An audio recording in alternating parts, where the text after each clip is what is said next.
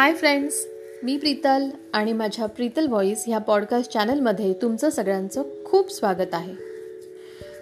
परीक्षा जवळ आली आहे. मुलांबरोबर पालकांनाही टेन्शन आलं आहे की मुलांचा अभ्यास कसा घ्यायचा? आणि मुलांनाही अर्थातच टेन्शन आलं आहे की कसा अभ्यास करायचा? कितीही अभ्यास केला तरी ऐन परीक्षेच्या वेळी लक्षातच राहत नाही. तर त्याच्यावर आता आपल्याकडे एक छानसा उपाय आहे आणि तो उपाय ह्या गोष्टीतून मिळणार आहे. आजची गोष्ट श्री स्नेहलता देशमुख यांच्या अरे संस्कार संस्कार ह्या पुस्तकातली आहे आणि गोष्टीचं नाव आहे पद्धत अभ्यासाची. सुजाता तासन तास अभ्यासाला बसत असे पण परीक्षेत जेमतेम पास होत असे.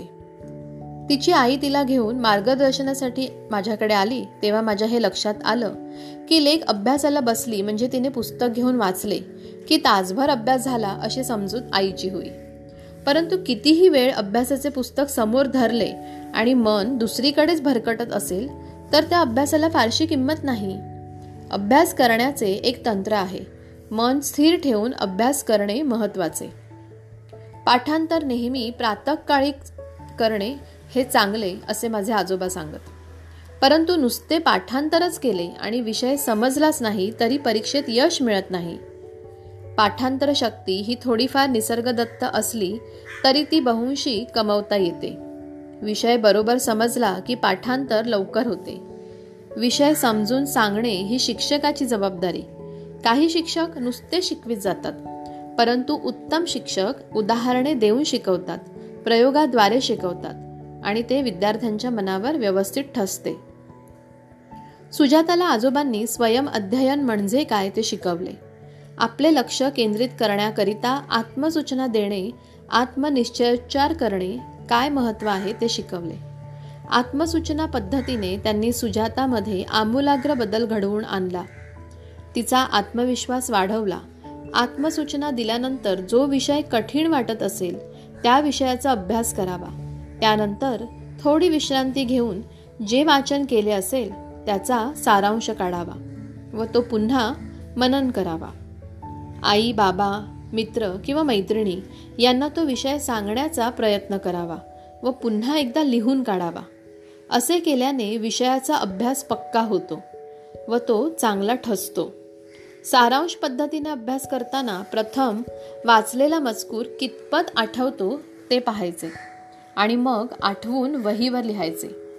पुन्हा पुस्तक पाहून एखादा मुद्दा राहिला असल्यास तो लिहून काढायचा आणि मगच पुढल्या धडाकडे वळायचे.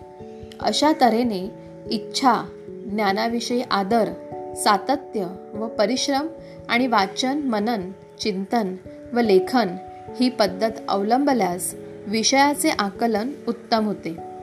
सुजाता रोज रात्री झोपण्याआधी जो विषय वाचत असे तोच पुन्हा सकाळी उठल्यावर वाचून घेण्याची जबाबदारी आजोबांनी घेतली आणि ती सवय सुजाताला फार उपयोगी पडली.